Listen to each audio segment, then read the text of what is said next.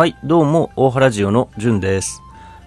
21日、1月の21日、大原文化センターの文化講座として、赤じそをテーマにした講演がありました。これは何度か大原ジオでも告知してましたけれども、え本山淳さんという方が講師です。え本山さんは、現在海外種苗メーカーで勤務されておられ、その前の前、まあ、種苗メーカーで働く前は、ゆかりで有名な三島食品で赤じそを研究してこられた方です。うん。まあ、本山さんが赤じそをテーマにして話してくださった講演会でした。予約不要、誰でもどうぞで告知しておりましたけれども、これはおはラジオですね。このラジオでもそうですし、あとはですね、まあ、音福畑のじゅんさんの SNS でも、まあ、告知しました。まあ、本当それとあとは文化センターにビラを置いたりですとか、まあ、本当アナログにちょっと数枚置くぐらいというのか、その程度の告知だったんで、まあ、どれぐらい人が来られるか全くわからないと不安やったんですけれども、そうですね、たくさんの人に来てもらえて、終わってみれば非常に盛況な回だったなという感想です。やっぱりさすが専門で研究してこられた方というのか、あの講義がもう1時間みっちり赤じそ尽くしで、ま、植物学から歴史学からまあまあいろんな側面で赤じそを深掘りされてこれがまた色濃い深い幅広いといいますか。はい。まあ本編本ちゃんだけじゃなくてその質疑応答も30分取ってくださって、まあ、参加者から熱量の高い質疑応答、まあ、質疑が連発だったんですけれどもそのどれもに、なんて言うんでしょう、示唆に富むアンサーを、こう、示し続けて来られて、まあ、さすがやなと、さすがとしか言いようがなかったなという、非常に面白い回でした。まあ、大原ジオでも流してほしいなという声もちょこちょこ DM でいただいておりますけれども、どうしましょうね。これまあ、またそのうち振り返りも兼ねて、本山さんとはこそっと収録したいなと思っております。まあ、今回の講演内容を流すかどうかはちょっと未定ですけれども、まあ、とにかく面白い回でしたよという報告でした。はい、えーそれでは本編、今回の本編のお話です。えっとね、本編、今回も大原の農業についてです。まあ、ちょっと農業テーマのお話が何度か続いております。まあ、今回は宮崎良三さんという方がゲストです。宮崎さんは現在の大原の脳のベースを作ってこられた方、まあ、大原に新規で参入してきた移住農家たちが、まあ、誰もが一度はお世話になっているというそういう方です、まあ、長いこと農山村としてあり続けた大原もバブルが崩壊する頃だから1990年代ぐらいにはまあ、離農者が増えて、従って耕作放棄地も目立ち始めてきている、そんな状況にありました。まあ、そんな様子を見てきた宮崎さんたちが一年発起して、まあ、どんなことを成し遂げてこられたのか。今回は1990年代頃からまあ現在に至るまでの大原の農業ってどんな流れでどんな風に動いていったの？というところまあ、そのあたりを宮崎さんにお話ししていただいております。はい、それではどうぞ本編をお聞きください。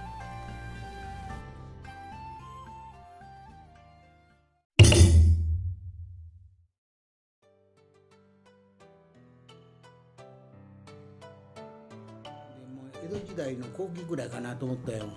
もうこの間ちょっとうちの庄屋さんで野田智右衛門っていうところがあってな、はい。その人がちょうどその100年史の時にその智右衛門の末裔の人がおられて宮司江文の宮司やらやってはっただけ歴史に詳しゅうてな。その人にいろいろ教えてもうてあのそんな話をす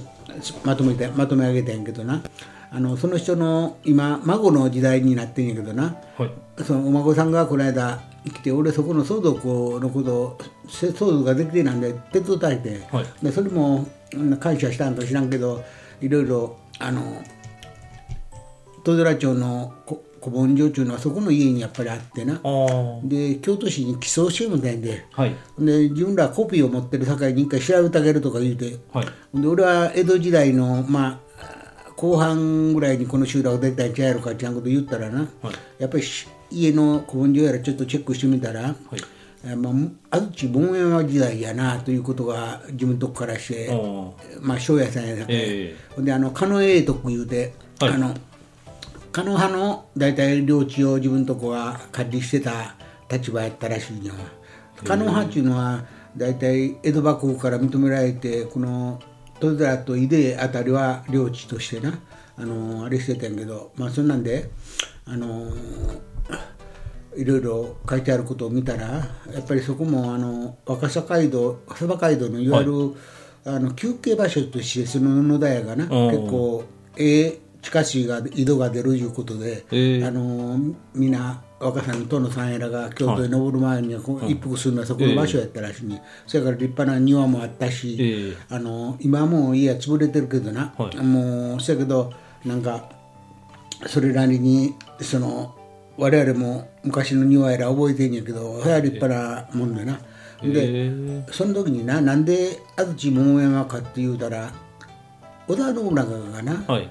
あのー朝倉攻めをした時に、はい。あのーまあ祭がその寝返って、えーまあ、方法の手で逃げ帰ったっていうのは、はい。この朽木から大原へかけて、ええ。まで走り抜けてはいやってんけど、やっぱり、えまあや昔のことやさかい馬も疲れるしやっぱりな水も飲まなあかんちゅうことで、はい。やっぱり野田の家へ寄ってんねんで。あえそれは古文書にの載ってるんですか？なったちょっとチェックできたらしいおそうですか。それで織田信長がそこへ寄ったということは、まあ、少なくとも集落としてそこは庄屋として存在してたということもあの分かるさかいに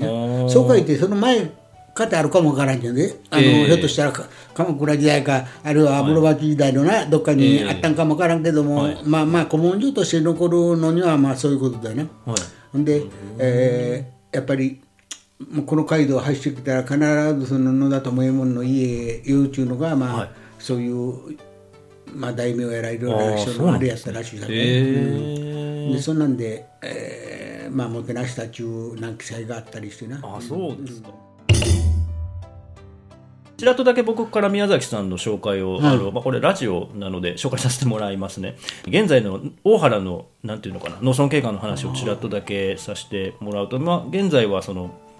まあ、僕らの認識ですけど、まあ、京都の街中から車で15分から20分ぐらいでたどり着き、まあ、なんと言いますかその街暮らしの人がちょっと訪ねて心癒されるような風景があって、まあ、そして今ではあの大原ブランドとして野菜も多くの人に知ってもらえるようになって、まあ、そんな里山として見なされているかなと思ってます。で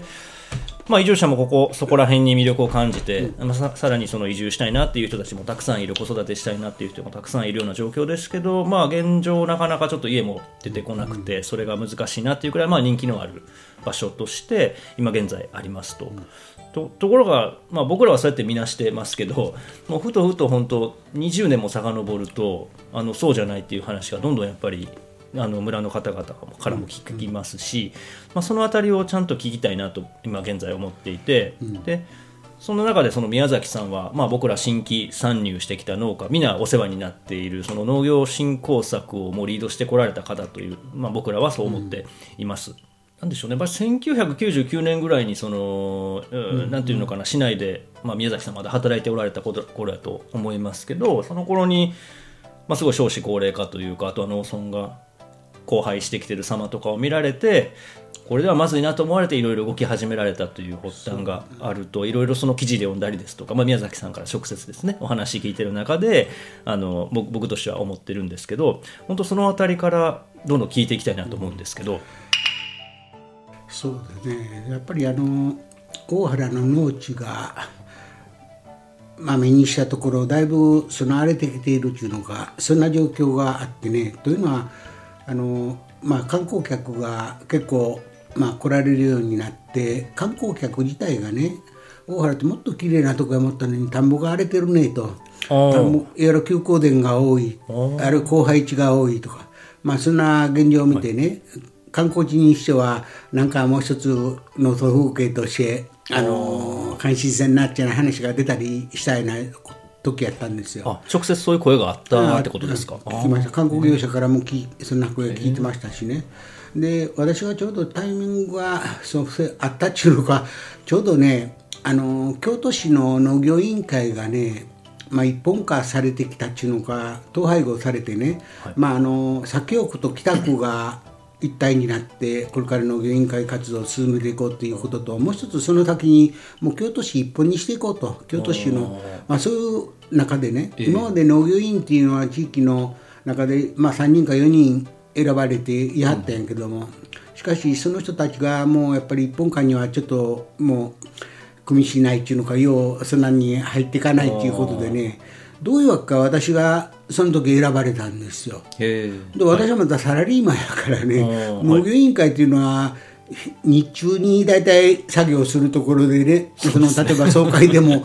昼の日中にやってね、ねはい、な夜の仕事って別にないわけなんですよ。だからそんなもん務まるはずないさかい、当然お断りしてたんですよ。ところがね、あのなんか私もその時農協の理事をちょっと単位農協というのがあって、はい、大原あの単独の農協ですね。京都中央とはまた別に、うん、合併する以前の話、はい、でその時にちょっと町内代表の理事にさせられてね、まあ、入ったんやけどちょっとまあのっけからね噛みついたことがあるんですよ。な役員として選ばれたのにね,、はい、ね役官も何一つ渡さんとねやってくれっていうことはもう何もせんでもええこと違うかっていう話をしたんですよ。そんなんじゃなしに農協もいろいろせんなんことあるやろと、はい、だからあのもう今合併の話がぼつぼつ聞こえてくる中でねその大原の農協もしっかりせなあかんのにねそんな役員のあの主だった姿ではね私はもう、ね、やめさせてもらいますわって初めからもうそんな話をしたんですよ。もう無駄な時間。初めからねあの集まったっていうもうよもやま話をやってあとちょっといっぱい飲むかっちゃう形で もうすぐ和室へ行ってねあの酒盛りが始まるんですよ。そんなスタイルを見てねもうほんまにもうがっかりしてこんなんで私も無駄に時間もね何に参加されできへんな言うてまあそんなんで噛みついたことある。そういうことは他の理事さんにもえらい影響を与えたみたいでしてね。であいつに一回任してみようかっていう話に立ち会いますかね。あの、えー、なんか恨みの話をついてもあるのか分からんけどね。そんなんでね私があのまあ、どうしようもなってほしいんやっちゃう話でね。でそんな京都市に話つけてあるから、えー、そんなもうやっぱり総会にでも毎回毎回出られへんと。それからそんな面倒見だってくれっちゃう話を俺了解取ったからなんとか受けてくれっちゃう話がそこで出てきてね、えー、でまあ私もそこまで言われてね今まで大原の農業から私も正直言って逃げてばっかりいたわけですわどっちか言ったら農業嫌いでね、はい、あの、えー、サラリーマンの道を選択して、えー、あんなしんどい仕事はねあんなも自分の転職としてやるにはね、えー、どうも腰が引けると。だからこれは親の代でまではそうであっても私はもう違う道を行こうっていう形でサラリーマン、サラリーマンやってたわけですよね。あのずっと大原にはお住まいやってたわけですよね、まあ、家はここやったんですけども、はいえ。ー、で市内に通われていらっしゃった。だから日曜日やら時々手伝いとかやら話がようありましたけどね、はいだからもうそれも嘘ばっかり親についてね。今日は何やとかやなんかの研修があるんやとか何やか言うて、まんまとあの逃げることばっかり考えたような状況でね、えー、まあ、農業のことなんて正直何も知らないんだし法律的なことも、はい、でしかもあのそんなことで自分としては農家の長男に生まれた限りね農家を継ぐっちゃなそんな宿命は困るということも含めてやけど、はい、しかし裏切りすぎたなっていうのはまあ反省があったわけなんですよ。そそもそもあれですもんね。その時代背景としてはもう高度経済成長期とかバブルとかもうイケイケどんどんの時代というか。もうそれは我々はそういう破天荒なねあのまあ、貧しい時代に生まれて、はい、それはみんながもう我慢する、まあ、民族でねみんなその貧乏っていうのは当たり前やったわけですわ、はい、でそれからあのちょうど朝鮮動乱があってねちょっと景気が上向いてきてさ,、さて今度高度成長経済の時代になってきたと。はい、で新幹線ができ東京オリンピックやないというのもすごい盛り上がりが出てきてね、はい、それはもうあの成長期というのは二度と経験できんような時代に我々はちょうど会社勤めをしてたわけなんですよ。だからそれはまあ良かったわけですけどね、はい、しかしやっぱりそれは当然あの浮き沈みっていうのは、まあ、経済にしろ社会にしろ何でもあるわけでしてね、やっぱりそれはあの悪い時もいろいろニクソンショックとかね、大変なことでね、はい、それは株が暴落したり、えー、あのそんなこともありましたけどね、結局、我々の世代っていうのはやっぱりそういう我慢ができる世代やなと思ってるんですよ、はいみんなやっぱり、というのは貧乏やったから、やっぱり悪いがあるんですよね。ほんでみんなまとまるっていう姿もあるんですよ。でそういう、まあ、ある意味で良き時代を経験させてもらったなっていう思いもあって。でちょっと話はそれましたけど私はまあそんなんでサラリーマンの道やったけどもねしかし大原の農業のこともやっぱり若干気にはなってたんですよ。こんなままではいかんなと。でこんな米作りだけ用の、農業のね中心においてね、野菜も自分のところで食べる分しか作らんとね、はい。で余ったらもうと隣近所にもろてもらうっていうような農業をやってる限りこんなもんはね、もう捨てられるのは決まってるから。あのーまあ、そこでねやっぱりなんかやっぱり考えなあかんなっていうことはやっぱりその頃から思いがあったことは確かなんですよ。農業委員会で勉強もさせてもらったしね、あのーそ農業委員会の三条申請は何かとか五条申請は何かとか、はいそのこともそのこと時初めて知ったぐらいでね。そん。なそんなことでしたけどね、ええ。結局勉強してるうちにやっぱり地域が農業を立ち上がらなあかんと。ええ。ということは農業おこしをやってるべしっていうような思いがちょっとあったのとちょうどね、役所関係でね、はい。あのまあ、その頃は北部農業指導所って言うたんやけど、はい。京都市の,、ええ。あのそういう農業関係のね、はい。そこからあのそこの施設課長さんにちょっと呼ばれてね、はい。宮崎さんご覧のように毎月毎月変な案件が大原出てくるけどね、このままいったらね農地がもう虫食い状態になりますよと。うん。であもう突然そのあの次第置き場に変わったりね。なんかまあはい。今まで認められんやなことでもね、勝手にやぼやと悪い業者やってやってしまうというようなことで、農地がちょっと非常にまあややこしい状況になってきたんです。でそのためにはね何をしたらいいのかなっていうことを私もちょっと経験則から考えてんけど、農業振興策っていうのがね、いわゆる農業を振興させるためには国から補助をもらって、でいわゆる、まあ、土地改良をしたり、あるいはその自分たちで野菜をもっと作るような土壌を作っていって米作りではまああかんということは分かってましたからね、うん。その米なんてやっぱり損になるぐらいの,、ええ。あの商売ですからね。はい。だからやっぱり農家も変身せなあかんということを思ってね、そんなんでちょっと仲間が集めることを考えたんですよ。もう一人ではね今の時代、えそその当時やっぱり一人では役所も相手にしてくれへんから、はい。やっぱり地域が圧っぽく、やっぱりなんか演じるところしかね役所も女性をできないっていうようなそんな話もありましたしね。ええ。だから地域を一つまとめてみてね、そんなことでなんかそういう政策を導入していわゆる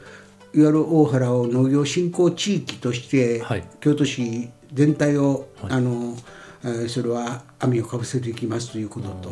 もう一つは農用地指定っていうのを受けてね農地を、まあ、ここで問題も起こったんやけどあの農用地指定っていうのは国の,、はい。あの有料農地としての政策ですからね、ええ。その代わりその転用ができないっていう、はい。そういうまあ、そういう制約規制があるんです。よ、はいそれはちょっと困るなっていう人も結構出てくるなという 思いはありましたけど、しかしそれをやってね、そういう整備事業なんか入れんことにはね、大原農立農業の効率化を求めていかなあかんのに今その当時は昔からの姿しかないわけなんで農地は。はい。だから車が入らない、まあ、水路がもう潰れてしまってるとか、あるいはもっと言えば一番大事なのはやっぱり真四角な田んぼでね、ええ。効率よく農業できるようなやっぱはい。過去にしていかなあかんなっていうこの思いはね、ええ。みんな共通してあるわけなんですよ。そうなんですね、もう皆さん、割とそういう、なんていうか、思いというか、今のその農業をなんとかしなあかんなって思いは、共通してお持ちやったんですね。そこは初め分からなんなんですよ。そやけど私は仲間作りの時にやっぱりその話をしてね、はい。皆さんとやっぱりそういう共通認識を持たなあかんなという思いの中で、はい。まあ、いわゆるそういう集団で、まあ、そういうの問題をやっていこうということですよ。だだから大,、大原農業クラブっていうのを作ったのはそれなんですよ、はい。ええ。まあ、2団体ですけれど、はい。みんなやっぱ志を同じしたもんで、一緒に塊になって取り組んでいきましょうというええ。母体をまず作るということから始めたんですよ。そしたら共鳴する人がね、ええ。いや私みたいにサラリーマン上がりのねもう定年退職組とか、はい。あるいはもうそういうことをあえてもう農業してはるけれど別に、あの儲けもなくそんなやっておられるんやけれども、はしかしなんとかならなかな思ということは思っておられたと思いますわ。だから議論してるうちにねみんなやっぱり大原というとこをどういう地域にしていこうかっていう,、はい。ええこうちょっと大きなテーマが、はい。やっぱり話し合いに出てきたんです、ええ。なんでかというとね21世紀を迎えようとする時やったんですよ、うん。ちょうどそのに1999年に農業クラブができたんですからね、はいでそんな時にねやっぱりちょっと大きすぎるけど話はあのやっぱり大原っていうところはやっぱりどうあるべきかと。とん。いうことは私らはやっぱり自然は残していこうと、そのためには農地をね、はい。やっぱり守っていかないかんという論理が成り立ちますわね。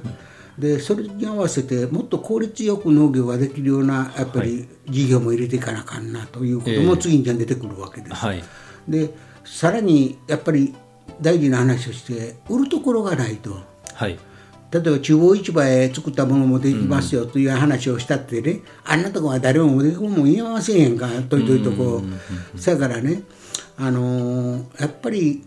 地元でやっぱ売るところを作ろうということをまず主眼を置いたんですよ。はい。でそういう農業スタイルをとってということは米作りから野菜作りにできる限り変身してくださいということになるわけなんですよね。はい。でそしかしそれはねあんたらがやってくれてるような有機農業っていうようなことではなかったんですよ、はいはい。まあ、あの当時の観光農業っていうのが、えいわゆる農協にうまいことを利用されてるようなことなんですけど、まあ、あれしかできないんですよね、みな皆さん。あの化学肥料を使ってね、えー農協の、まあ、そういう肥料でもって生産していくというやり方から逸脱できへんようなことでしたけど、まあ、それでもまあいいやないですかと、要するに野菜を作って売る,、売るやないですかという話をしたら、それも共通認識の一つの柱としてできてきたわけなんです。でそれはねあのそこでちょっと私、まあ、サラリーマン時代に学んだこととして、はい。やっぱり売るところを作るんやったらもうこれは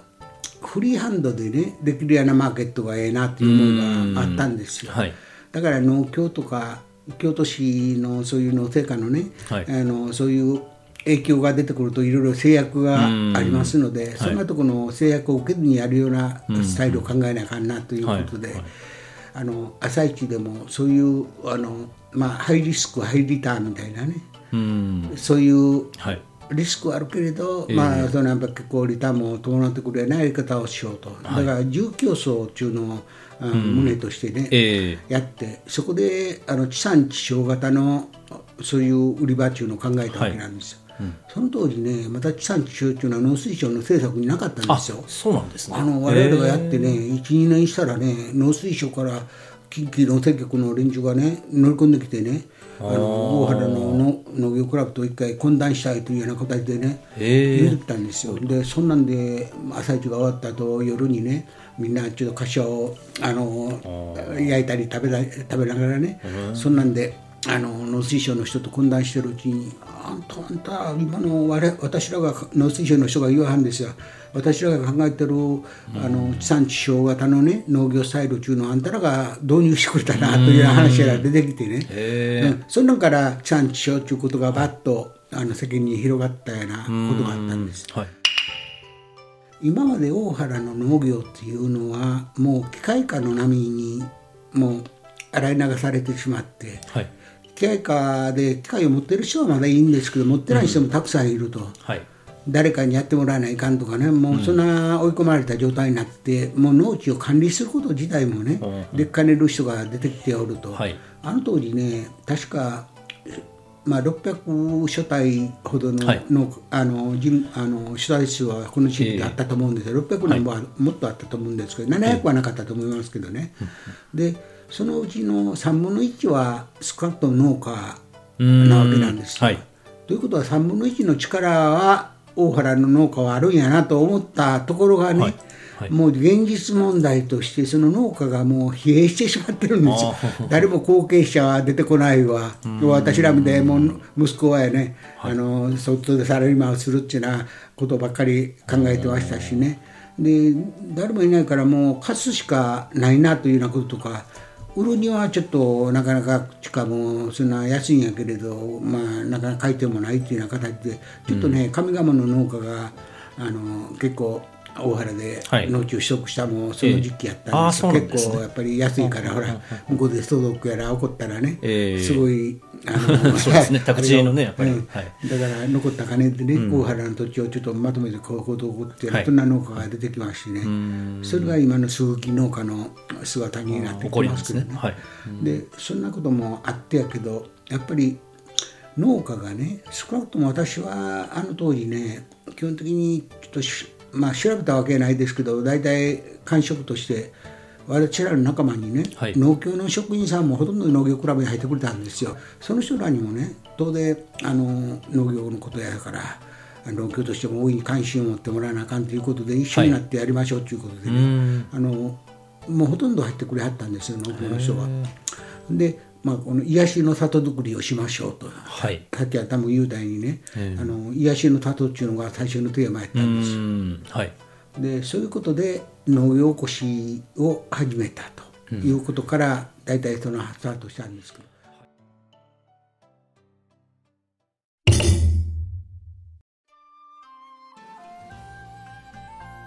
はい、いかがでしたでしょうか？あ宮崎さんのお話でした。まあ、本編の前にちょっと、なんでしょう、雑談スタートで、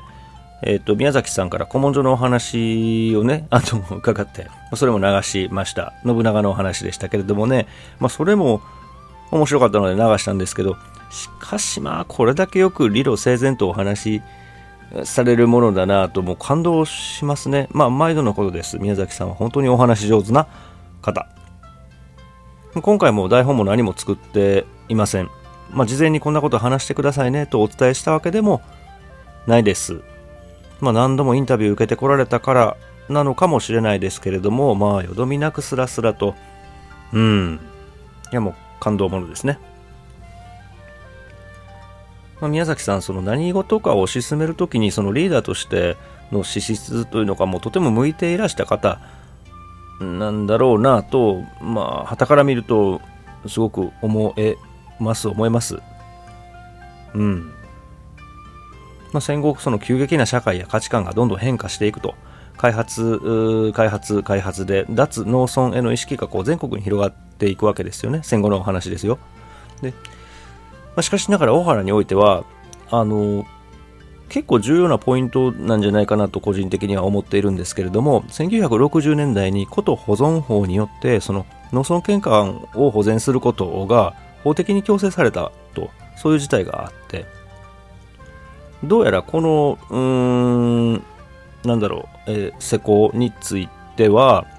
当時の大原の方々、反対されている方々多かったみたいですね。多かったとの、うんテキストを読みました。が、しかしまあ、農村景観はちゃんと保全しましょうと、この里山景観は京都にとってなくてはならないものだよと、うん、まあ、強制的に位置づけられたわけですね、小原はですね。